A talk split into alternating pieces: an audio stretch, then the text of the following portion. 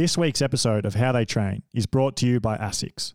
Blast off to new personal bests in the brand new ASICS Metaspeed Sky Plus and Metaspeed Edge Plus colorways at asics.com.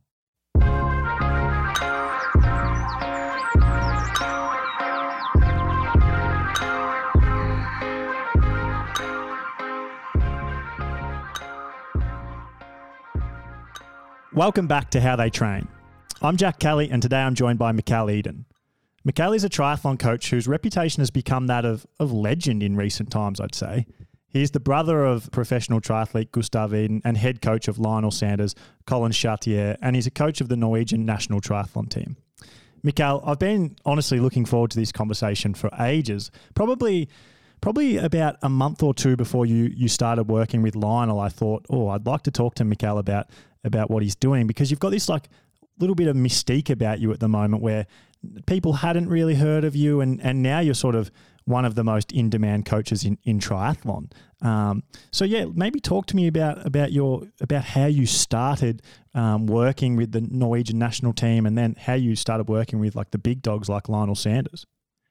Um, so I was an athlete myself many years ago. It's, uh, it's like nine, ten years since I quit. So I was on a national team in 2011, 2012, and into 2013. Ended up uh, quitting, uh, had some health issues, and then a year later, uh, Arild Tveiten, sports director in the national team, asked me if I could could help out in, on a training camp as a coach, and uh, I already started coaching one athlete, uh, Vetle Bergsvik Thorn, and um, then the ball yeah started rolling. So I was more and more involved in training camps, and uh, yeah, in the summer of 2015, I became head coach in uh, in Norway's biggest triathlon club, and um, yeah, that I was 21 years old back then.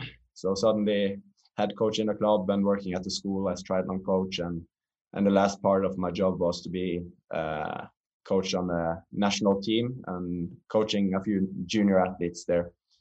And been doing that for five six years. And then uh, just before corona came i wanted to have a, a break uh, in that job. And uh, gustav was qualified for kona so we had a plan that i would join him for uh, for his preparation for kona and i would travel with him then. But then Corona came and I continued in my job. And then in 2021, I ended up uh, stopping being the head coach and went with Gustav. And I had like a, I had an ambition to become more known as a coach internationally. And so joining Gustav for Collins Cup was like a strategic move, I would say, uh, for for me and there I ended up meeting Lionel. And yeah, I I felt I could help him, so I started working with him, and we continued the tour with, uh, or I continued the tour with Gustav uh, with World Champs and also his first Ironman. And um, yeah, since then I've been working with a few more athletes and been more involved with the national team now since uh, since New Year. So when you um when you met Lionel and and felt like you could help him. How did those conversations start? How did how did it go from you being someone who felt like you could help him to you and him officially working together? Uh, like I think everyone watching his YouTube videos feel like they can help him. um, so no, we were going out for a ride, me and Gustav, and then we saw him st- also starting a ride, and then I said to Gustav, let's let's go back and have him join us for a ride. And he had just done Ironman Copenhagen, so he was, was a bit tired, but he was uh, was fascinated. And then Gustav told him I was a coach, and we were starting joking a bit throughout the week that uh, he was waiting for his training program. And then uh, the day after the race, I said to him like, if you're really serious about this, let's sit down and have a coffee and talk about it. And then yeah, when he came home, we had a training plan ready and he he went for it on on an Ironman. I can't remember. I think it was Chattanooga maybe. And so when you were like when you're on that ride and you go, oh, let's go back and, and jump in with Lionel. What what was the conversations that took place? Like, did you straight away sort of start sussing him out and trying to get a feel for if if he might be interested, or or like was it just more a casual, like friendly chat that progressed from there? Uh, I'm a bit more shy than my brother, so I didn't talk to him that much. But uh, yeah, he was starstruck of meeting Gustav, so they mostly chatted in the start, and then I started talking to him more like uh, when we had a meeting. So I didn't talk to him that much actually. And like with those conversations with him, was Kristian with you on that bike ride, by the way? No, Kristian wasn't qualified for um, for um, uh, Collins Cup last year, so it's only me and Gustav. Yeah. So with those conversations where you're like riding along next to Gustav and and Lionel, and you're an ex triathlete yourself who's moved into the coaching game, are you sort of like have you are you so used to that world that that's not a weird scenario for you, or, or are you still sort of riding there thinking like, oh, holy fuck, I'm riding with the two best triathletes pretty much on on the planet right now? Mm, I'm very used to being around Gustav and Kristian. Like it, I'm not starstruck anymore. I had to like think, wow, these guys are actually the best in the world. Uh, but like if you have seen a guy on on uh, TV so many times and then seeing a person in reality, I think you have some some sort of respect or but like when you sit down and have a chat like he's a, a, professional athlete like everybody else so it's very natural to talk like sports and and job yeah and then um like so when it progressed when the conversation sort of progressed at what point did lionel just like straight say to you hey like i want you to be my coach and and was there like specific things that that he was like really attracted to in what you were saying? Like, were there specific um, ideas you had that that he really wanted to to work with you because of those? Um, he follows the sport. Like uh, his biggest idols are Gustav and Kristian. It seems like, so he follows them, and uh, not naturally what I come, what I'm coming with, and and being part of that culture and that team. For him, that's like it's a quality marker. Um, but we said like, let's test it out. Uh, let's see if it works uh, when when we get home to our places because like starting out with a, with a long distance uh, coach, coaching relationship it's not necessarily very easy. So uh, you you would need to to know the person very well and trust the person. So we were like, let's try and see see if it works. And and and it did. So with um, I mean, like I, I, I think the the thing people are most interested by with like the Norwegian system at the moment is just like the like how scientific it seems, and it seems like to a lot of the triathlon world, you guys have found a secret that no one else knows about. But then I talk to you know other other world class coaches, like I talk to Dan Lorang and, and Dan Plews, and and they tell me like, oh, we're still like we know what everyone's doing. They're they're just not doing anything differently. But but it doesn't seem like that to the to the everyday triathlon fan. So can you sort of talk me through what it is you guys are actually doing, and and is it different to what everyone else has been doing?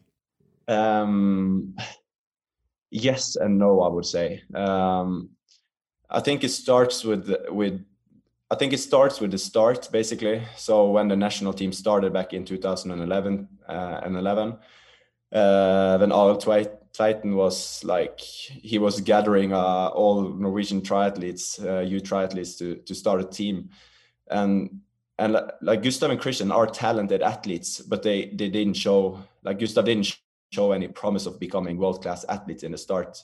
He swam like 14 minutes on a 800 meter and like and every other national team he would have been sacked like he would never had the opportunity uh, but what it teach the the culture uh, in both the, the coaching group and also in the athlete group at, is that we need to work much more like in a controlled environment more like harder and do everything more right because we can't have any coincidences uh, at all um, so we need to work much harder than everybody else because we are basically just five, six, seven athletes and maybe not the most talented athletes in the world. Uh, with the difference, like if you have UK or France or uh, US, like you, there are so many athletes. So when you can choose and just have hundred athletes in a in a group, like one of them is doomed to to hit something and and do something right and be a really talented athlete but we we don't have that chance in norway and then of course it developed uh, over the years and like we started lactate was a big part from day one, but for to controlling intensity. And uh, it was really high volume. And then uh, in 2016, Olav Alexander uh, Bu came into the team, and he took took uh, many parts of the the training regime to a new level when it comes to controlling intensity and and getting even more knowledge about every single part of of the training.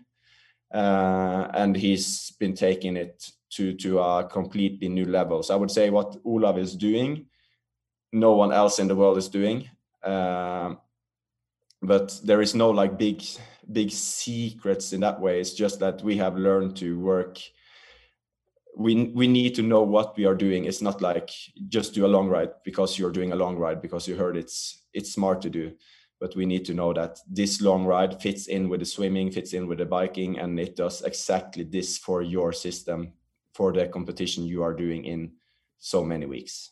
So with that shift that you made when Olav came into the system prior to him being there how much volume were you guys doing when you say that you were just like a really high volume um, training group and then did that change? Do you still do that same amount of volume and you're just a little bit smarter with where you put your sessions or where you put your long long days or or did he strip back the volume as well and you do a little bit less now and and do some more specific targeted things?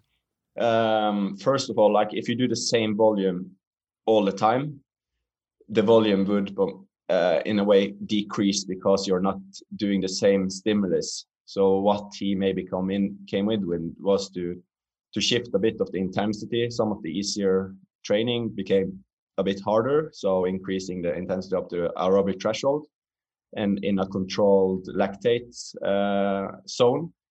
Uh, but like we have tried, had many trials and error in the like coaching juniors the last years. I would say when I was in the national team back in 2012, we did much higher volume. We did two hour swim sessions like every single day because you had the pool for two hours so we swam for two hours uh, and, and everything was like this but uh, looking back we had many like interval sessions we failed because we weren't able to do it because we were so tired um, so so the philosophy has changed and or developed many times though if we talk like short distance and and um, and the national team uh, we had had a, many of the newer juniors have performed better than Kristian and Gustav in the 5K test and 800 meter test Uh, but they have come from triathlon. But Gustav and Kristian ha had come from like swimming and cycling and had a bigger,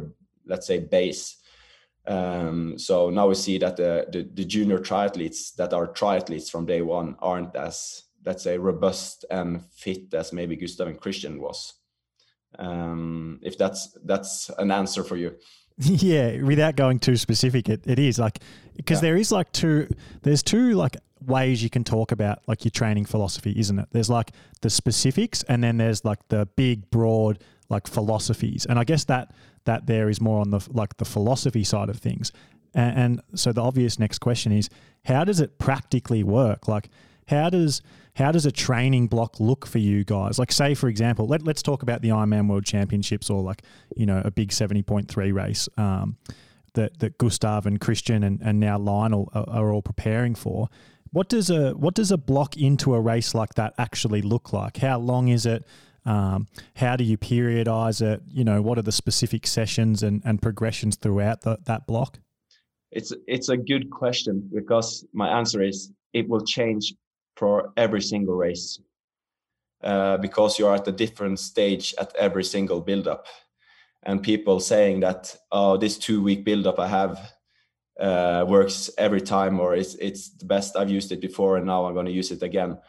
Uh, in our eyes that's that's that's wrong uh, i would say. I've done completely different build-ups with lionel for every single ironman because uh, because he's an, in a different stage at the build-up uh, and needs different stuff. Uh, so that's that's where our philosophy is that you look at the how how the zones or and how the, what qualities the athletes have uh, when you start the build up and you see okay we see that uh, the VO2 max is low or the LT1 is high or uh, and and and you look at where you wanted to be in in the race, and then you need to create a build up, looking at where you are at this moment and where you want to be. So, for example, before St. George, I was uh, when making Lionel's training program. I looked back at the the Florida race uh, he raced, and uh, okay, he did well there. I'm gonna look at the the program and see what we did right, and I can use that that for this build up as well. And I was like, oh, I can't I can't use any of this because we are not at the same stage. Uh, and I know Gustav and Kristian and and Olav has has also done the same. They have the because our training philosophy is only one year old when it comes to Ironman training. So we're still in, in a development phase of of what uh, what we need to do. And also for this for Kona already, I've seen that the build up we have done now it's good, but it's it's so much to improve in our build up. Like doing the PTO race was was in some ways stupid. Uh, I didn't want the athletes to do it, but but of course, like publicity and uh, and, and the money, for example, for Collin is was so important that we needed to do it anyway. Uh, but but to to create a really good build-up, uh, we already have a a, a new plan that uh, that we're going to use for the next race. With this build-up to the Ironman World Championships, do do Kristian, Gustav, and Lionel all do really similar things? Like, is it is it like tiny differences within like a, a, system that's all very similar? Or if you looked at all three of those those guys training programs would you not even know that they're written by the same person? Uh, the last one you said. So like uh, me and olav are have been working a lot with the national team uh, but i won't look much at what gustav is doing as the respect for what they are working on. Um, towards them and also towards where I am in my career. So so I work together with them as a team, but also I coach competitors in this way. So when we get get back to to short distance racing, it will be different with the national team. But uh, I have intentionally not looked too much of what they're doing for this build up because uh, I don't want to to steal their philosophy, even though I, I work close with them. Um, but I would say that parts of it is very much the same, but also they didn't do the the last race that we did, the PTO Open, and from from my standpoint, that changed very much in the build up Lionel and Collin are doing now uh, because we had to start earlier with the race pace specific uh, training because like we pre PTO Open because there was no time for for starting after the PTO Open. It was only three weeks left, uh, so so it's hard to to answer the question more than more than that. And to sort of full circle back to when you first started with Lionel, um, what were the things that you saw in his training plan or when you were watching his YouTube videos where you thought like, oh, I can definitely help him with that? What mistakes did you think he was making? What things did you think you could implement? And then when you started working with him, did you did you make those changes straight away and, and you saw instant benefit or are you still seeing benefit from from the changes you did think you could make and, and, and did think would help him? Uh, I think one of the first thing I asked him about was uh, that was the year he did some like sprint distance, Olympic distance, 70 for three, and an Ironman build up uh, training, some YouTube videos.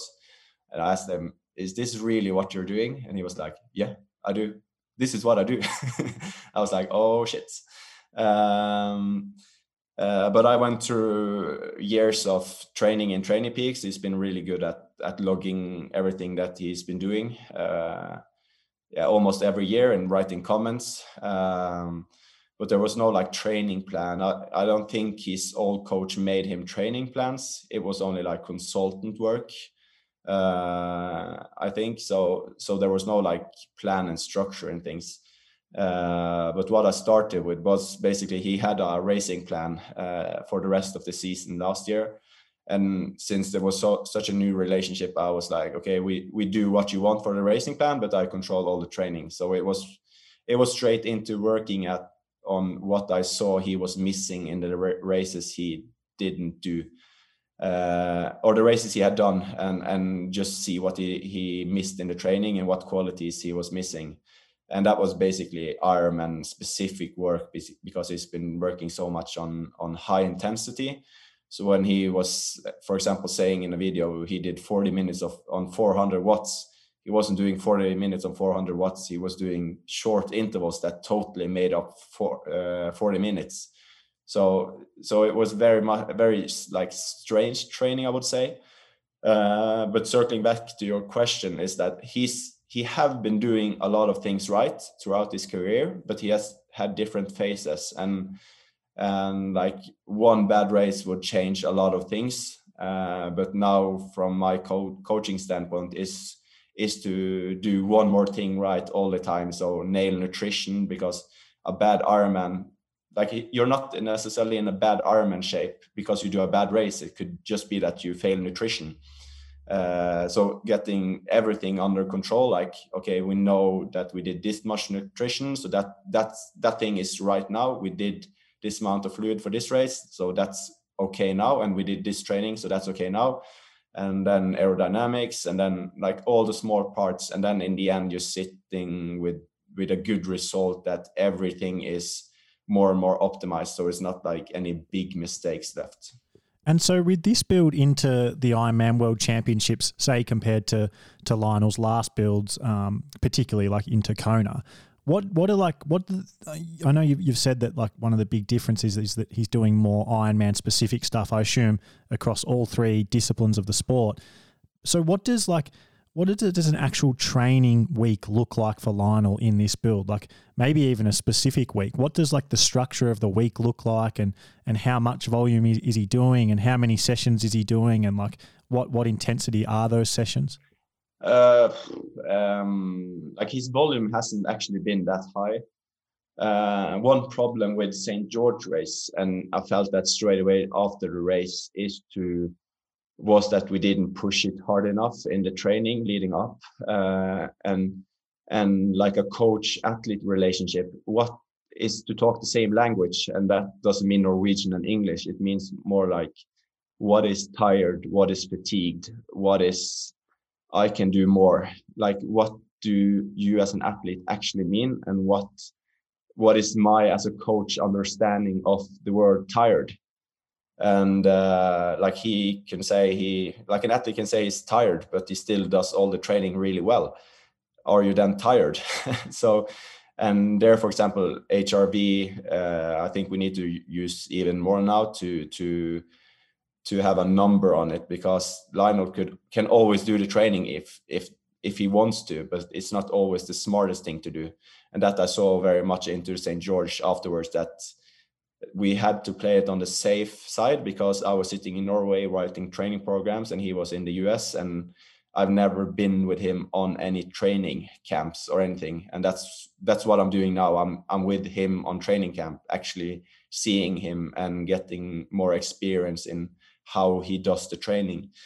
Um, and that's a really big part of on how you can can also write the training and and start to to know how he is like the athlete is communicating back at you. Like if the, this athlete means tired it means that it's okay. But if the athlete is in a bad mood on messages or never answer that means something else. So it's about learning all those those things and uh, just yeah just to circle back to that like have have lionel's big weeks all been done or has he still got some to come uh, we had a uh, big week before uh, like the week before so two two weeks ago, like before uh, PTO Open.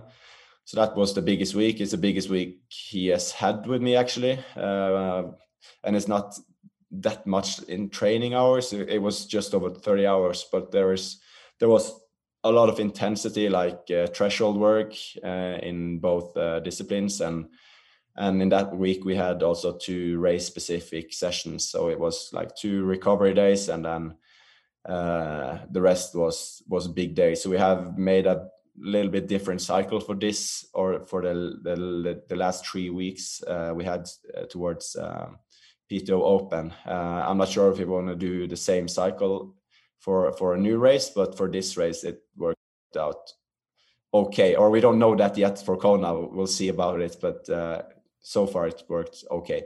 And what is that cycle? When you say that you you're doing a new cycle, what exactly do you mean there? Uh, so for this one, we we wanted to have a little bit higher volume. So we had one day with uh, with threshold work, and then we had a volume day, and then we had one day with with threshold work again. So maybe the first first day was uh, swim and bike, and the second threshold day would be would be run and swim, and then we had a easier day, and then we had um had a like a race pace day. So that would be a longer bike session with uh, either like race intensity or race pace, and then also a run, so so a long brick, uh, and then we would have an easier day again. So that would be be six days, which we we did a few times. And with those like um really big race specific bricks, what did they look like for you guys? Um, so it's normally like in an Ironman build-up, we have normally done around four hours. So maybe starting at a bit lower than four and then building up to a bit higher than four hours on the bike, and also building up the specific uh, the the work where what we do. Um, so we haven't done this this time, but before we have done four hours at at Ironman pace on the bike with a little bit of warm up and cool down, and then it could be building up from 90 minutes, uh, 90 minute run up to a two hour run. Haven't done much more than two hours before, and that could be some like 35 40 minutes intervals with with uh, ironman intensity marathon um, so it's it's a big day but so you you're basically doing a, doing an ironman in practice but you you get good at what you practice i guess and how many weeks in a row would you do that kind of thing where you're doing like a almost an Ironman, um, you know, uh, bike and run in training? Um, we have done around at least three three of those sessions in in build-ups before, uh, building up and then building down again. So, but again, like this build-up here is not a perfect build-up, I would say, because of the PTO Open and I would really like to do something different for a new race. Uh, and it looks like both of them, like uh, Collin and Lionel, is doing one more Ironman this year. We'll see. So then we can try a different build up for for that race without any uh, disturbances. Um, but if you get a few of those sessions in, and then you you see uh, about what level you are on for for for competition. And early, you told that story about how Gustav maybe didn't didn't seem naturally that good, but he's gone on to be probably arguably arguably the best middle distance triathlete to ever live. Um, like so much of this like success that the Norwegian team just seems to be from pure hard work and like dedication to the sport. Like a lot of the professionals that I talk to will say this thing like oh, I'd love to have the success that the, Nor- that the Norwegians have, but I'm not willing to to live the lifestyle they do, where their life is triathlon. They they do big training weeks, you know, all the time. It's like science. They're away on training camps pretty much all year round. Have you brought that philosophy of like dedicating yourself completely to it and and working both like a little bit harder than everyone else but maybe also a little bit more scientifically than everyone else to to your other athletes that aren't in the Norwegian team? Um I wouldn't accept not doing it as good as possible um, for the athletes. So, like you, it's it's not an option to fail on nutrition more than once. It's not an option to fail on on recovery things or or training sessions. So I think the it's a cultural thing that that uh, will like step down from for what the, the training program I'm sending out and and uh, what I speak to my athletes about. Uh, I hope so at least, uh, and they start to take more responsibility because like the training itself is not like it's i guess it's a bit special for a few athletes uh, or coaches but i think it's the how you how you do the program. It's that's what i say to the athletes how you do the program is actually the program. Like if you get this lactate value what what, what do you do with with this value? If you feel like this and and you see the heart rate is like this or the power is like this what do you actually do what uh, what choice will you make if you if you feel bad this day or good this day? And, and that is the philosophy and that's where kristian and gustav they have been living this philosophy and also developing uh, the training for so many years. That that's the reason why they are on, on a, such a high level. And like gustav is a talented athlete it's not that that's what i said but uh, he would have never been accepted onto a national team in any other nation because he was such a bad swimmer and he didn't get good results because he swam too bad. But in the national federation, we would see past that. We would see the potential in him when he nails the swimming. He will become a really, really, really good athlete. I'm just taking a quick break to give you my long awaited ASICS Metaspeed Sky Plus review. I've been so eager to try the Metaspeed Sky Plus because it's on the feet of what seems to be half the pro triathletes in the world. And when you see a shoe on the feet of athletes, especially professional athletes who are winning big races, it just makes you like really want to see what it's all about. I've used the Metaspeed Sky Plus now in pretty much every way you can outside of an actual race. The big positives with the shoe for me are that are compared to other modern day super racing shoes, it doesn't feel as soft and spongy and alien. It still feels like it's making me run much easier, much more efficiently, but without the really unstable, soft feeling of other brands' racing shoes. Ironically, this is both the Metaspeed Sky Plus's strength and weakness. I found that when running fresh, not off the bike in sessions, I craved the softer, spongier, bouncier feel of other shoes. But when I was doing hard runs off the bike, or any runs off the bike for that matter, I really loved the firmer, more stable, but yet still really efficient feel of the Metaspeed Sky Plus. I'd heard a lot of people talk about how you feel like you run with a bit of a faster cadence in them compared to other brands' race shoes, and it is true. Well, I don't know if it's true that you actually do, but you really do feel like it.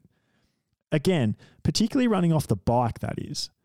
Sometimes I feel like other race shoes really load up and therefore beat up my quads and hammies off the bike, whereas I feel the Metaspeed Sky Plus allows a bit more load to be taken by my calves, which off the bike makes me feel much fresher, like makes me feel really poppy and and it makes the first few kilometers, but particularly a few kilometers into the run feel uh, uh much easier. In conclusion, I will use the Metaspeed Sky Plus for my next triathlon. I think it's hands down the best racing shoe I've tried when running off the bike at this stage. I think particularly over the Ironman 70.3 distance where you're running at that sort of like threshold or tempo pace. Um, but I would be keen to try it in a sprint or Olympic distance triathlon too.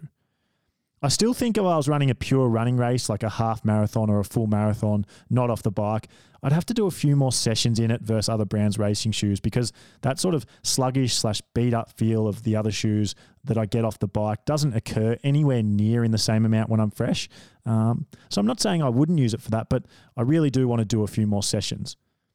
All in all, I honestly was bloody impressed with the the Asics Metaspeed Sky Plus, and it's going to be a staple in my in my shoe rotation going forward. Now, um, I'm going to use it in pretty much every session I ever do off the bike. It just makes you feel so good, um, and like I feel like I get less beat up from it. So yeah, I'm excited about this shoe, and I can't wait to race in it.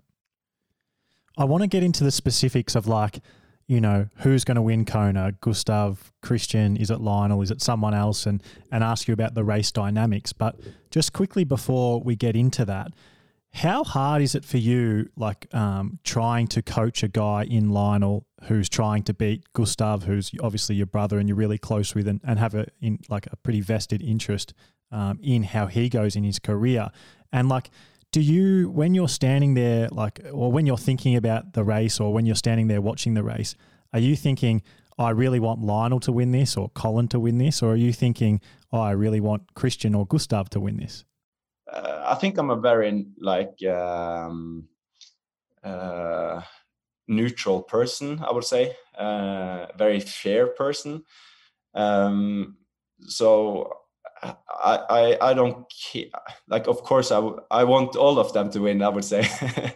um, so, for example, for St. George, Gustav got sick, and uh, of course, I wanted to support him as good as possible. But Kristian still still was racing, so I I would go to the hotel with Kristian, and and I would support him all day long, and uh, and also Lionel was in the course. Um, so for me I'm, I'm, i think I put my job first as a neutral person and not let uh, em- emotions like get away. I'm not like yeah, the guys who party the most or like yeah, go go crazy when there's good results. So uh, like on race day, if you see one of the guys is really like he's on fire and he really deserves it, then that's what it is. And so another thing I want to touch on quickly, just because you brought up the partying thing, and it's something that that we have talked about like quite a few times on this podcast with other people, but I've never talked to anyone actually involved. And it's like it's it maybe it speaks to what you already talked about. It's like the culture of the team, which isn't really something that that is in triathlon. It's like a very individual sport where people's lives, like the individual racing, their their lives and everyone in their lives revolves around them. Whereas you guys have this team and, and you build a culture of like hard work and doing things right and and not doing like the wrong things either. So like I've talked to people and it's like, well, the Norwegians don't really come to the after parties and get pissed with with everyone else um, after the races. They sort of come and hang out for a little bit and then they then they they're gone and and they're on to the next thing. Is is this like? Do you think that like because of you like you guys doing this that other nations and other groups are, are going to adopt this approach where it's like a it's like a more like a professional sporting team like a little bit more advanced than what triathlon has been in the past? Uh, i think a good story from this is like we set ourselves new goals before the first goal is already achieved. Uh, so for example in in after the olympics i was in the swimming pool in bergen uh, where where the Norwegian team is based, I would say, but they're never at home. and uh, a, a, lot of swim coaches come ask me and like, "Wow, Kristian," because everyone knew that they, Kristian was going to do Ironman straight away, and Gustav was going to also do Ironman. And I was like, "Wow, how how come your athletes uh, want to do this already? Like my swimmers, they they go on vacation after Olympics because they're so tired." And I said, they already had this goal long before Olympics. So it's so natural for them to already start working hard for the next event. And and that's where I think it's it's all about like having goals and the goal is bigger than anything else. So like going on an after party doesn't make sense because you're already on to the next race and the next race involves recovering and training. So you can't be there. And then on that, um, do you guys like focus on everything? Like, are, are you are you a team who are all about all of the tiny details? Do you care about like every single thing that that the athletes are doing to to get the best out of themselves, or are you more a team that's like, hey, we really want to nail the training, and then that training consistently being done exactly how we want it done over time is what get the gets the results. Because another thing that people always talk about and and I've I've always wanted to talk to, to someone involved in the camp is like people talk about Kristian's weight all the time and they they talk about him being like fat for a triathlete. And it's sort of it, like I've always wanted to know because he's the best triathlete in the world right now, but then you have people who are saying that he, you know, is eating junk food and and doesn't look like a triathlete should look. Where do you guys sit with with all the the tiny little details that go into performance that aren't training? Uh, I hate people who say that this uh, say that Kristian is uh, fat. Uh, it's like keyboard warriors, I would say. So if you meet him in person, he's not a big fat guy. He got a big chest and he got big lungs in there. So, and if you look at how many fat like percentage he's having, it's not it's not uniquely high for a triathlete, I would say at all. Uh, he's like differently built. Um, so I, I think it's it's ignorance uh, and like uh, I would say old philosophy that that's uh, people are stuck with that sees that uh, this this body type is is the biggest thing. Like if you look at cycling, 12 years ago they didn't they only eat white bread and and suddenly Neos came in or Team Sky came in and they had did warm up and cool down and eat pasta and, and chicken. So I feel a little bit that's where we are at. Like and also building or doing the the most important stuff with which is the training.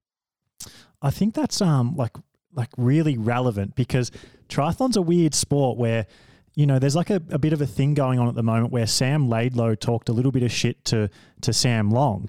And like a lot of triathlon fans were like up in arms about it, like a higher percentage than what you would see in a usual sport. And we're like, oh, that's wrong. But then at the same time, they'll they'll start commenting on Instagram or talk about how Kristian's, Kristian's fat, and it, it is quite it's quite weird how they're okay with saying this one thing and and then not the other. And and I've only ever seen Kristian once in person, and and I had these ideas in my head because I think largely because the rhetoric around what people say about him, but he's actually tiny in person. Like you look at him and you're like, oh, he's like he's quite short and he's like he's not fat at all. Yeah, like I um like all elite athletes are pretty small. that's that's mostly the the summarize for that. I remember I was in a World Series back in 2015 and saw Alistair Brownlee for the first time, and he looks not massive, but he looks like really big compared to a lot of the other guys. And I saw him in person. I was like, wow, I look big now because he's actually pretty small. Um, but I think a lot of things are built up on not having an understanding of elite sports. Uh, and like, okay, you have done elite running like nationally, or you have done elite swimming nationally. It doesn't mean you have done elite sports at the high performance level. Uh, so I think people have uh, like I would like to invite people just to look at Gustav at a training camp uh, during the winter. It's it's so extreme uh, that I sometimes have to pinch my arm. Is this really possible to to be able to live this life? I made a video on on YouTube about it, which is is it's ridiculous how how dedicated uh, they are. Like it's only sleeping, eating, and training. And uh, what I've seen with so many athletes, it's it's the one percenters makes such a big difference if you're able to train one hour more each week or two hour more each each week it's actually pretty difficult and and there is big gaps between elite athletes. It's not that i'm i'm saying that other athletes are not good uh, and not doing everything they can but the small percent makes such a big difference in in the long run. Uh, so you see like i think magnus ditlev for example is a, is a guy like this jan frodeno alistair brownlee a lot of these guys are there. Um, but to to do that one percent extra all the time it's really tiring. Like on that train on my training camp this winter i had to look over gustav all the time and say put put away your phone. You'd have to rest now because you have a session in two two hours. Uh, and to be able to do that all the time it's it's it's crazy hard. With um with kristian and gustav and and like you being a part of that team and now you taking everything you've learnt from being a part of that team and your own training to, to guys like Lionel Sanders, who has come runner up at the Ironman World Championships twice. What are the key things that aren't like apart from apart from making the training more specific? What are the key things that that you guys think uh, make someone a good Ironman athlete as opposed to being a good sprint distance athlete or a good um, Olympic distance athlete or a good middle distance athlete? Is there like specific things you do in training um, to to prepare for an Ironman World Championships that aren't just you know well we do more at like at Ironman race pace, pace as opposed to at a different race pace? Uh, I think it's hard to answer on a general level because, for example, Lionel he he would never do well in a short distance because he can't swim. Um, so it, it's a difficult uh, question to answer. Like your your threshold values, let's say, will be important for every single distance you do. Uh, but for some athletes, like the threshold maybe is like in short distance and super league sprints, like maybe the threshold level or and capacity there isn't that important because they can get away with a really high like VO2 max or like speed qualities. Uh, but our like our uh, philosophy has always been been to build like the threshold speed and the capacity there. And if you're really good at that like you would do well in most distances but you would need some special work at least for a few weeks or a few months to to change distance. And now maybe uh, like a, a few few specific questions about the race. If you had to if you had to go out on a limb and, and not give me the the generic answer of you can't pick who do you expect to win the Ironman World Championships? Um, I think it depends on on the wind a bit. Uh, if it's no wind, uh, I would say Kristian is the favorite. If there is a lot of wind on the bike, I would say Gustav is slightly ahead of Kristian. Uh, and then on on the places behind, like Magnus Ditlev, he looked really calculated and smart in PTO Open. Uh, talking to him in in Norwegian and Danish, he's a really really cool guy.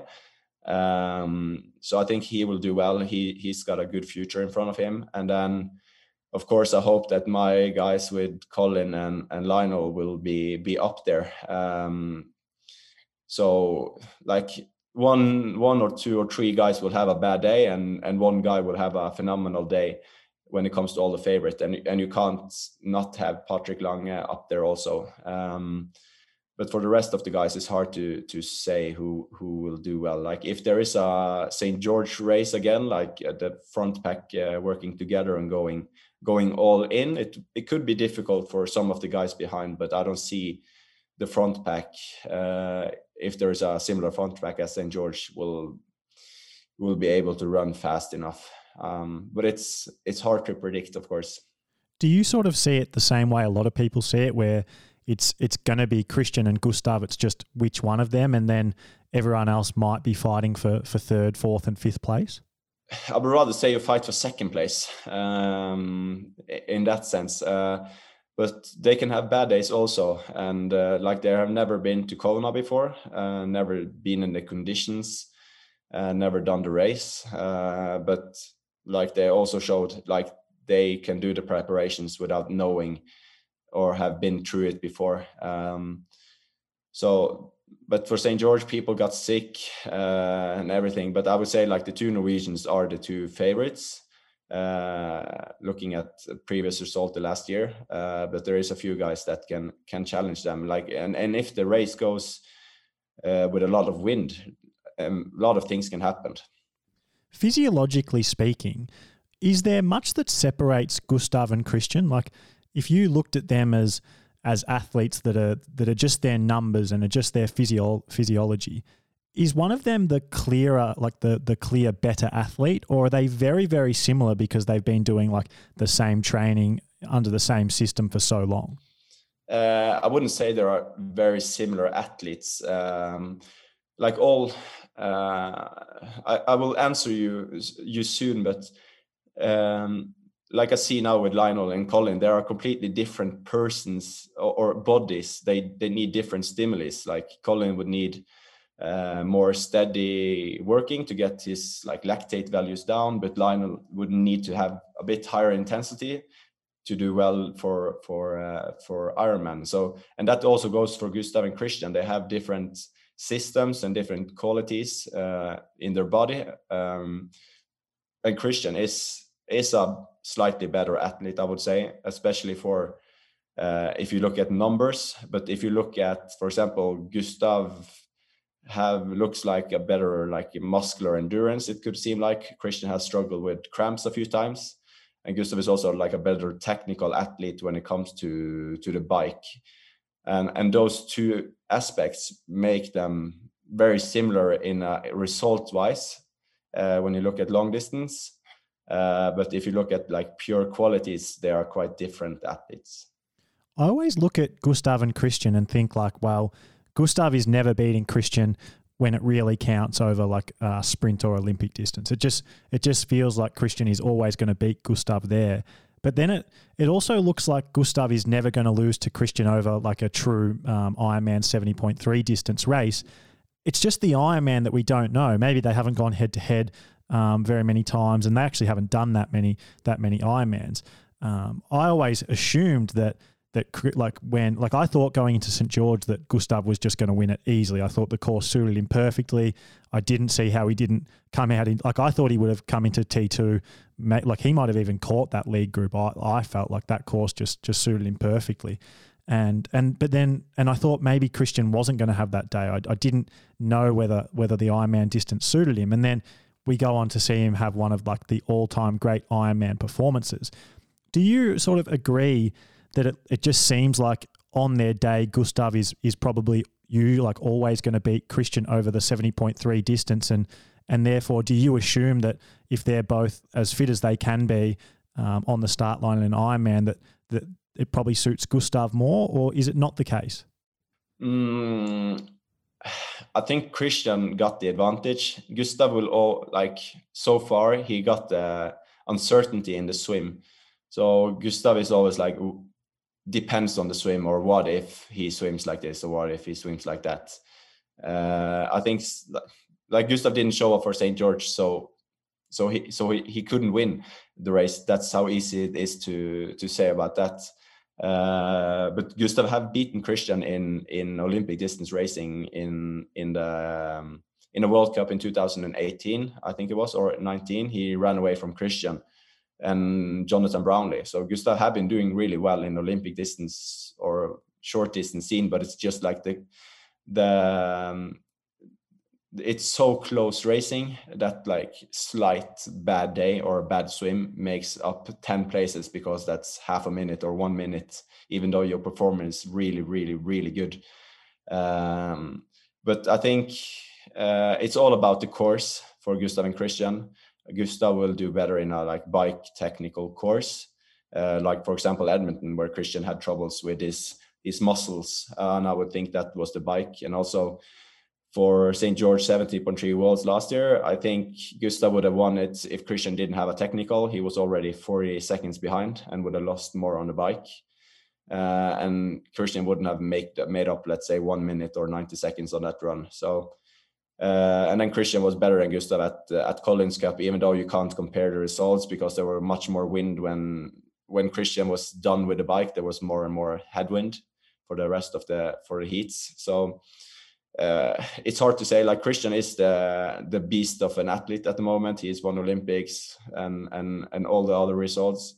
Um, so it's it's it's just going to be really exciting to, to see this race if Gustav is actually at the same level or Kristian is is really better. And um, a question about like specifically prepare, preparing for the Ironman World Championships. You guys seem to be um, a, a, program that goes and spends a lot of time at altitude. Um, so, like the first part of my question is, do you like is that a part of what makes what you guys do so so special? Like, is altitude training a big part of what you guys do? And then the next part of my question is, there's like a lot of talk that you can't do altitude training and heat training at the same time, but but everyone seems to agree that to win Kona or to be to be uh, competitive in Kona, you have to have done a heat training block. How do you guys decide in the lead up to Kona, oh, where are we going to do our big main block in the lead up? Will it be at altitude? Will it be at heat? Will it be at, at, at altitude with heat? Um, how, how do you make those decisions, and what do you think is is the most important part to to be the fittest you possibly can at Kona? Uh, if you're an athlete and gonna train someplace anyway, why don't train at altitude? Because it's an advantage. Um, physiological advantage. And for for the national team is like we need to be a lot of on training camps, and then it's natural to just go to to Font for example, or Sierra Nevada because it's a it's a good place to train, and you also get the altitude benefits. Uh, so I would say that's one of the big parts of it, and uh, there is a there is a few research on on heat training, and it's done uh, in different ways so hard to say what is heat training and what is just heat adaptation or heat preparation. Um, and I guess the like the Kristian winning Olympic goals is uh, with altitude block and heat block shows that uh, there is in some way possible to combine combine it. And so, what what where have you guys trained with Lionel um, in the lead up to Kona, and, and is it the same places as where Gustav and, and Kristian are? Uh, no, Lionel is in in Tucson, so I'm I'm here in Tucson now. I've been for uh, for two weeks now. Um, so I would really like Lionel to to join uh, uh, altitude camp somewhere. Collin has done a lot of altitude training throughout the years. He he have been born um, almost in altitude and uh, uh, has been in Ecuador and and Colorado and and all over the place training in altitude. I think that's a good good thing to bring with you in in as an athlete and and you adapt quicker and quicker every time. Uh, and we saw that with this summer. He tried altitude and but it's it was it's too difficult to know what let's say went wrong with the with the training there because he was alone. So to create a, for example a, um, a camp environment uh, next year with with Lionel and Collin and a few other athletes would be in altitude would be uh, a next step for for for Lionel, for example, in his development. So you want Lionel to be at altitude in the in the lead up to Kona, but is it that he doesn't want to be? Um, he's a guy who likes routines and and being at home with his dog. And, and wife. Um, so we have to to work on it to to get him to uh, to a different place. But he's he's starting to prepare his mind for doing something else uh, next year. So it's a work in progress. And just back to a couple of like really specific training questions. Um, I, I don't think you ever actually said, but in the lead up to like a key race, Ironman World Championships, for example, what is like? Do you guys like work off a specific time frame you need to get ready for a race? Like, do you go, oh well, Ironman World Championships are in in twelve weeks' time. That's the perfect amount of time to to train for that, or do you not really think in that way? Uh, I would say no. It's impossible. And like this year, it's two world champs in the same year. And for example, World Series is now ending in November instead of October. Uh, especially, now with Corona, everything has shifted so much that to be set on on a way of working would uh, be digging your own grave, I think. And then, like a, another specific training question. Obviously, you guys have made lactate, um, like using a lactate monitor and and checking what your lactate is during training. Like you've made that so like such a part of triathlon culture and and and like almost folklore at the moment. It's like the Norwegians and lactate, and now so many different pros have gone out and got lactate monitors, and and so many age groups age groupers like want to talk about and hear people talk about lactate in training. How do you guys actually use lactate in your training, and how important is it to your system? That's the secret. you can't tell that. uh, no, I, I was I said a little bit about it uh, earlier in the episode that uh, how you how you how you look at the number and how to uh, what's the word? Um, like make that word like if you you look at the lactate number looking at heart rate and power and speed and and how long the interval was. And out of all that information you get uh, the result of where you want to increase or decrease the, the intensity or like output let's say. Do you think that like because of you guys using lactate so much do you think that in five years time just every single person who who wants to win a world championships or every national team will just be using it as part of their training? Uh, it would be strange if they weren't. Um, then you would need to be a freak of a talent that that don't need it uh, in some weird way. Uh, um, but I, I would say like we don't do coincidences, and that's the big difference. Like you you can train without lactate, and you see a lot of good training groups with uh, world champions don't use lactate, uh, but they are already pretty good talents, and the training is prescribed through maybe a feeling of how it's supposed to feel. And and you can do that in some way uh, but it's but it's hard to let's like prescribe the feeling maybe. Uh, it takes time. And then everybody will do the same thing. And and it would work for one out of 100 i would say. Uh, but that to make the training work out for like 99 of, out of 100 i think lactate uh, would be a big part of of calibrating your your feelings and system and training zones. And um, with your a few more like specific questions with with your cycling and how you prescribe your cycling training, how much uh, I'm, I'm asking this probably mainly because of Lionel Sanders. In his YouTube videos, he would always be seen to just completely ride indoors, whereas you watch like Kristian and Gustavsen, they don't really seem to be doing much of that. They they show it a little bit, but most of their riding seems to be outdoors. Do you do you prescribe like most of your cycling training as outdoor riding, or, or are you doing a lot of indoor training that we just don't see? Mm, that's some of the things I have to work with online, or is to do more outside. Um, but it's not like right or wrong. Like Gustav and Kristian are in places where it's nice and good to train outside, and and Lionel isn't always very good to ride outside here in Tucson. Uh, so it's not like I say that this need to be inside or outside. Some of the sessions I say like this maybe it's best to do on turbo. This is maybe best to do outside. Um, but yeah, if that's a good enough answer for you. Yeah, with um with the reason why you would ride more outside, is it is it because of things like we saw with with Gustav at the the Ironman World Championship, uh, seventy point three World Championships last year, where he got away because of the way he rode the course. Like he rode so fast on that downhill and and put like a minute or a minute and a half into most people just in this one downhill section. Is it like that kind of thing so that you can develop technical skills and and be able to ride a course fast, or is it like specific power things and and like adaptation things that that make riding outside more important? Like, is it is it harder to go um, from riding exclusively indoors and like having a wind trainer help you push the power to then go and do the same thing outside?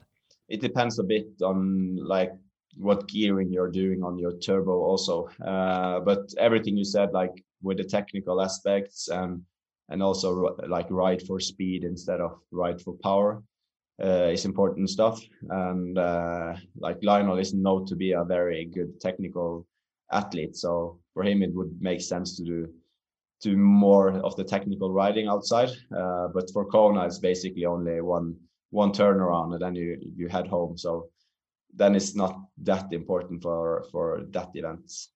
And with your with your guys running, um, I, when you were sort of talking about your schedule before, where you would do like a threshold day, a volume day, a threshold day, an easy day, and then a race pace day. With your running on like those threshold days or those volume days, what does that look like? We, we talked about what you did on the, the race specific day and what the run might look like there, but but what does your run training look like for the rest of the week?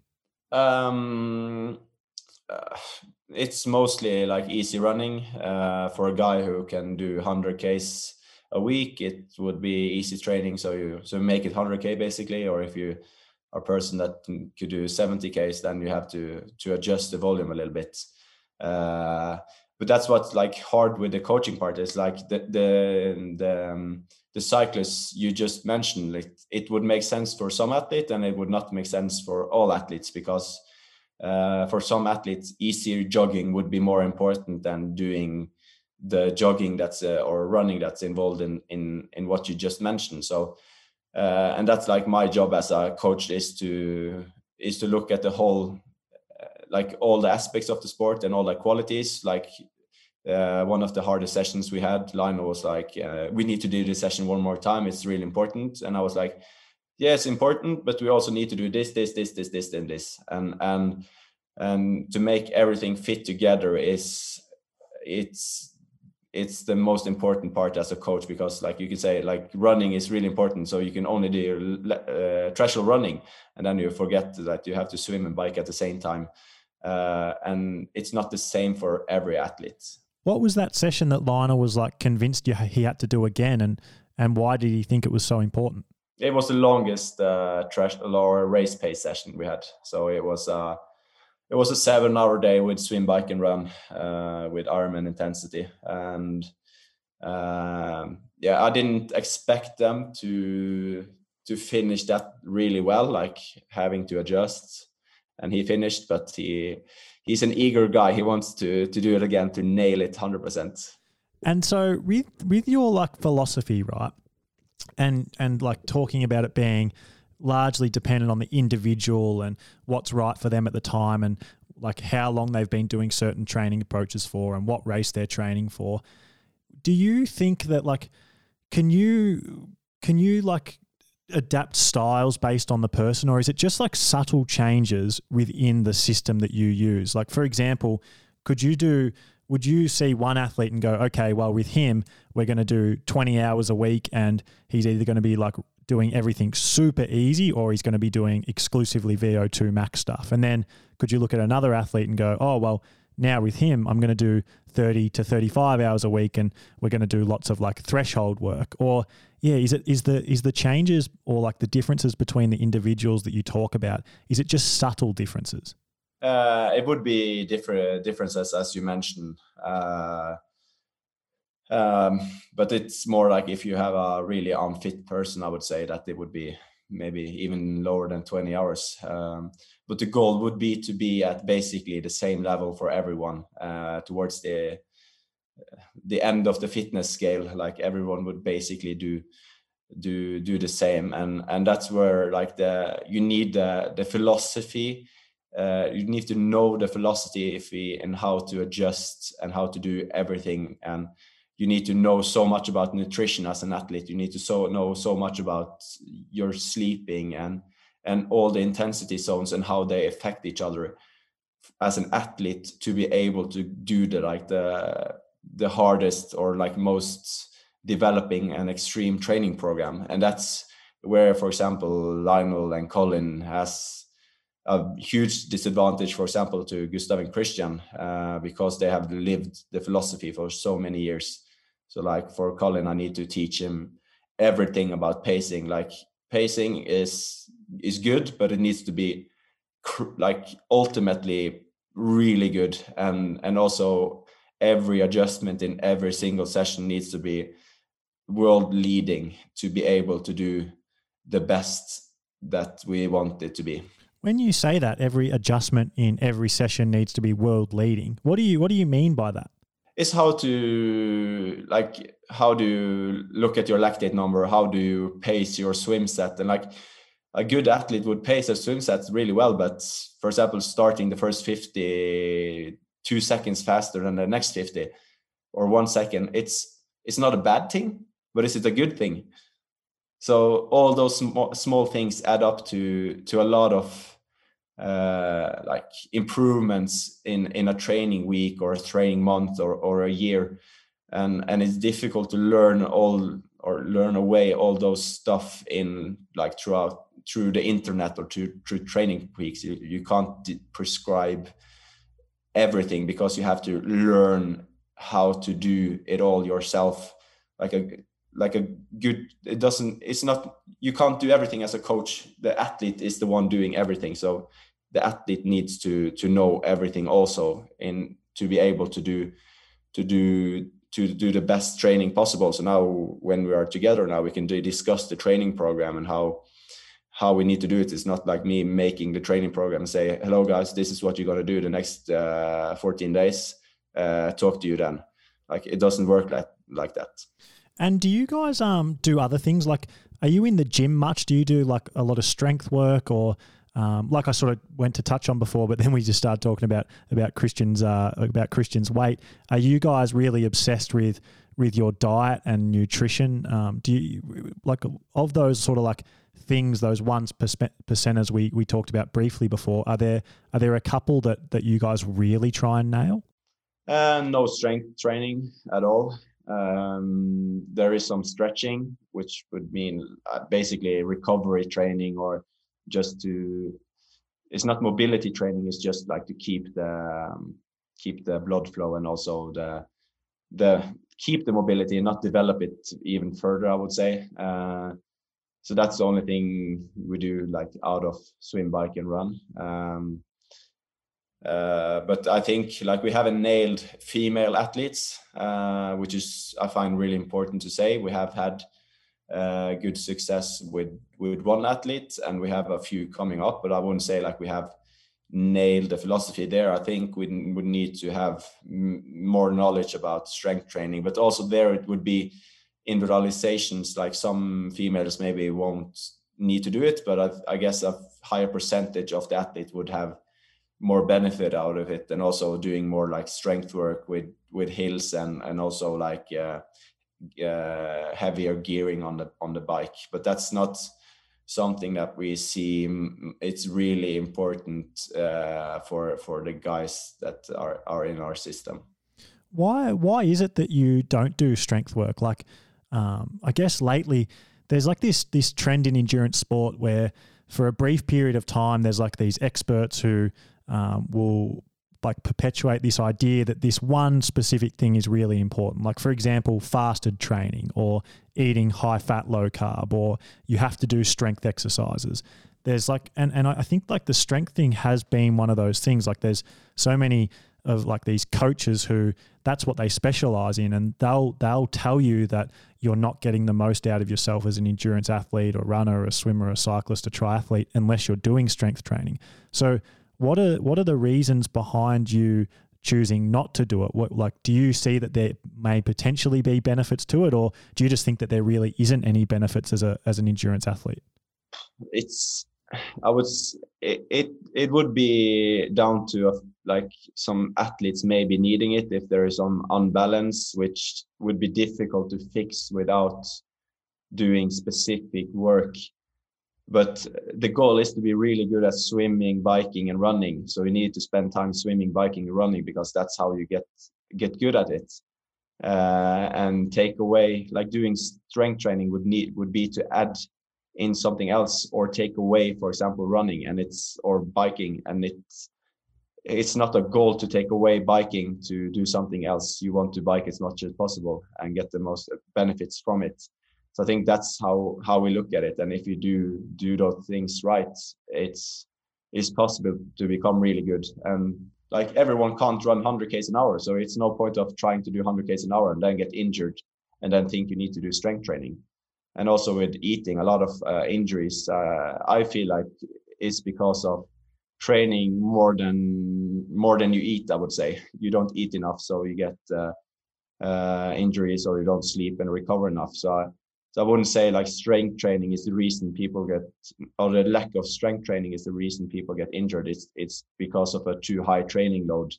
Uh, when you look at it towards or compared to the to the recovery and also to to sleeping sort of uh, or eating so it's i would say that's the biggest reason people get injured in my eyes and then um, this reminds me because this sounds a lot like, uh, or that particular thing you're saying there is pretty much exactly what um, legendary triathlon coach uh, Brett Sutton talked to me about on, on the podcast, and it made me made me like think of a story he was telling, and and and I want to see if you guys do anything like this. He does this thing every now and then with some athletes where he he thinks the athlete maybe isn't mentally tough enough or um, you know isn't quite ready for the demands of the race. So he'll just make them do like a hero session. And he got it he he got the idea from a couple of really old school famous Australian running coaches where they would say to their like athletes all right we're going to go do this 75k run today and and so he started doing that with a few of his athletes and he told a story about how he was in uh, Thailand one day with Belinda Granger and he made her run 70k during the middle of the day where it was like 30 to 40 degrees. Do you guys ever do like crazy one-off days where you do like a like a really long day like a 10-hour ride or you know a massive run or combine the two or or do you not do any days like that? Like it it has been done uh, like during the corona period period or in off season I don't know if you've seen on Strava or or uh, your YouTube, Kristian and Gustav and them, they did like a 300k ride. So it's been done, but it's because uh, they think it's fun and they they like to train. Uh, but for us, it's more like if if you know what's coming in the training program, for example, a volume day, you know you also have a threshold day the, the coming day, so you train as much as possible on the volume day uh, as much as possible in the sense that you're going to perform on the day after. And and this is what we teach our juniors for example on training camp because they need to take responsibility of of their own training. And if we come on a second threshold day and they they're not able to perform i ask them two simple questions. Did you sleep well and if that's was okay they say okay. Then the next question is did you eat enough? And then they often like no, I didn't eat enough before the session. And then it's really simple to just track everything they do and they will take responsibility of the training because most uh, most often if people fail training is because they didn't recover enough uh, with sleeping or they didn't eat enough or it could be they trained too much the day before uh, but it's mostly like sleeping or eating so if you create a training system where you always have to be on top of it it's really it makes a huge difference in the end. So we had one training camp with the national team this um, this winter, uh, three weeks with junior and a few senior athletes. And I would, I think there was only one time one athlete didn't do the threshold sessions because, and that's really unique, like people getting too tired or overestimating themselves. But this was because they were really good at the recovery stuff and then you and you're able to do three weeks of really good training and not getting injured or not getting sick or uh, not doing some of the interval sessions it would make a big big difference towards the like when the years go by and with the with the sleeping and the eating do you guys have like a set number like do you go well if you're in if you're part of the Norwegian system, we want you sleeping eight hours a night or ten hours a night or six hours a night. Um, and then with the eating, do you guys care what what your athletes are eating? Is it like are you big proponents of balanced eating, or you know do you follow sort of any diet rules, or is it is it sort of just hey just make sure you're eating enough and fueling your sessions right? Um, when it comes to sleeping, I think there's a big big difference from person to person. We have had one guy on the national team which maybe needs only six hours of sleep. and uh, when you see him in the morning, like, didn't you sleep? Ah, I sleep really well, and everything is fine. So I think it's it's that's individual how much people people need to sleep, but get as much as as you as you need, I would say, uh, and maybe a bit more.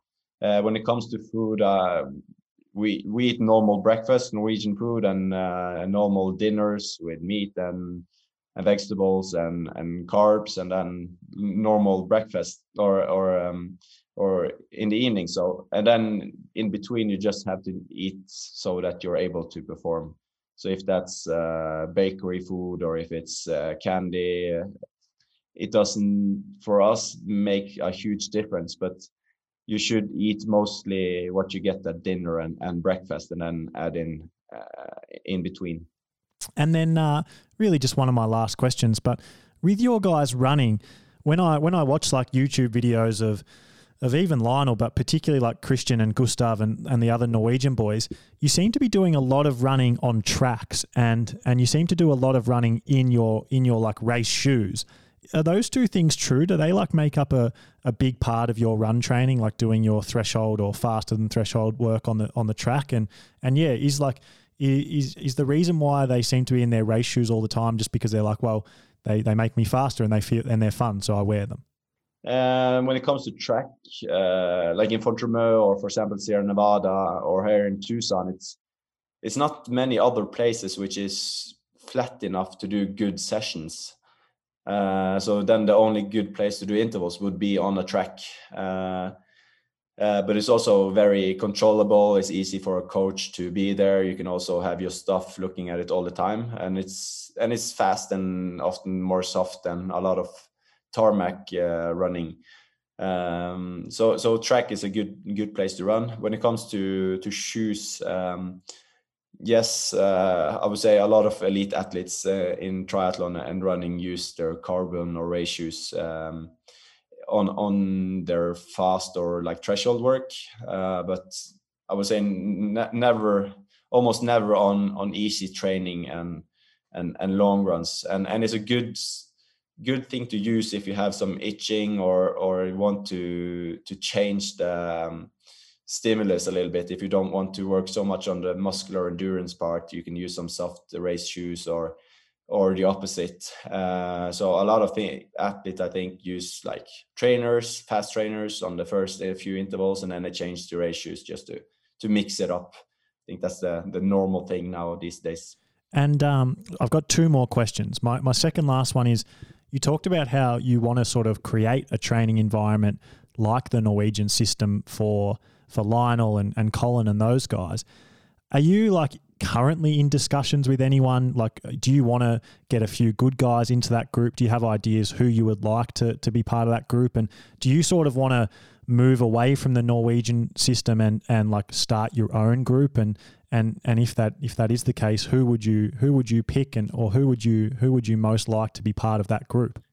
Um, I, I like to be part of the Norwegian national team and the group there is where I'm able to learn the most and develop most as a coach. And it's a and and mostly it's a really fun group to be at. Now i've been talking english for for two weeks. And uh, when i text home i always almost uh, text uh, in english instead of norwegian. So so i would like to be part of uh, part of the norwegian group foremost. Um, but uh, yeah i haven't looked at increasing the squad much i would like to maybe go for more girls in the future uh, to to challenge myself a bit more and and and develop more as a coach. Um, I feel I'm still young and there is lots more to learn and and I'm involved with yeah may, not too much at the moment but uh, keeping it uh, under control. And then my, my last question is we've seen like two of the better performances in triathlon history from the Norwegian boys over the last two years, like with with with Gustav's seventy point three world champs win and then Kristian's Ironman world champs win.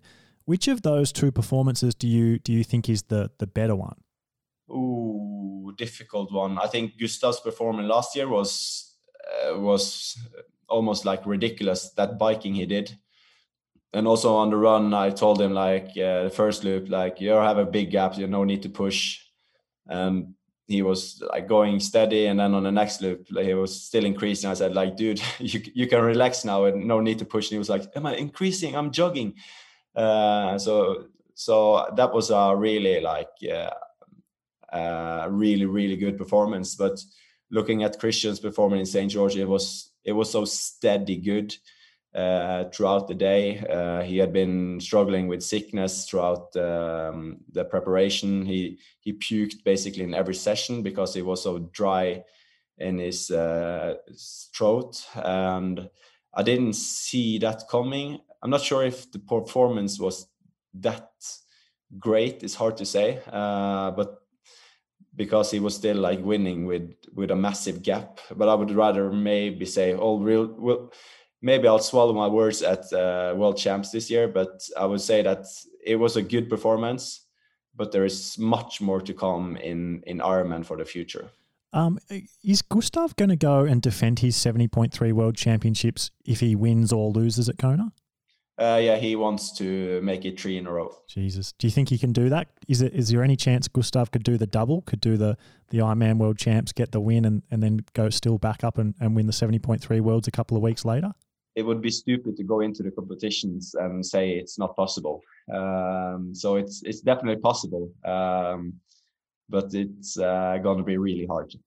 I love this attitude you guys have, and it's it speaks to when we were talking about the the after parties, like why they're stupid because you're you're already looking at the next thing that you can go and win, but you really like you really just do have this approach that that no one has ever had in triathlon before, like where it's like it's like a why not approach, or it's like a why can't we approach, where you'll try and win the Olympics and then the World Championships and the 70.3 World Championships, and two weeks later, you know, go and do the Sub Seven project, and like you just like you just race so much and and like you just try and win like every big race that there is out there to win. Like no one is close to Kristian and Gustav in like the PTO rankings, for example, because they just they just go, oh, there's a big race, let's go and win that, and it's like it's a crazy approach that no one has ever taken to triathlon before. Like triathletes historically have like gone like, okay, I've got this one or maybe two big races in the year, and they're what I'm going to target all of my training around. But but you guys are like changing the game where you'll you'll go and try and win like ten big races every year. Is that like by design, or is it just that you love like as as a group? Do you just love like racing and competing and being the best? I think it's just a natural progression. Uh, and like this history when no one was able to, to go under the four minute mile and suddenly one guy did it and it was done every weekend since. Uh, so i think it's that's a little bit of the approach in, in triathlon like maybe it was possible 15 years ago but no one did it. Uh, and also the knowledge have been like increasing so much the last i would say four or five years uh, in in all sports and with uh, altitude and heat. So everything is developing so fast now, and if you're able to be on top of everything that's happening, it's it's possible. Uh, it's just that now it's Gustav and Kristian, uh, which is in the forefront of it.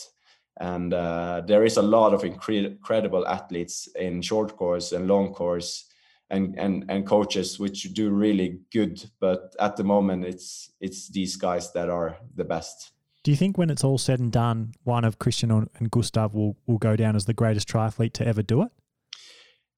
I think um, maybe not everyone would agree but what kristian have been doing the last year is i would say the greatest performance uh, in triathlon ever and would be the greatest male athlete uh, ever as it is of now better than Jan Frodeno or, or Alistair Brownlee? Uh, I feel like it, yeah. I love that. I love that. Hey, that's a good note to end on, uh, Mikal. Thank you so much for your time and for for spending an hour late at night over there for you for you chatting with me. Um, yeah, I've, I've I've been waiting to talk to someone inside the Norwegian camp for a long time, and uh, yeah, you're you're like the guy. Um, and and I think like you're so early in your coaching career, but you've already got like some some of the biggest names in the sport under your belt, and and with everything you were just saying there, it's it's no surprise why. And yeah, I'm I'm really keen to to watch your personal progression as a coach and and see what you can do because like the sky's the limit with you for you with how young you are in this sport and and what you're already doing. So yeah, thanks for giving me your time, mate, and I, I really appreciate it. Likewise, thank you for having me. This week's episode of How They Train was brought to you by ASICS. If you liked the sound of the brand new Metaspeed Sky Plus and want to try it in your training or for your next race, then head to asics.com and get yourself a pair now.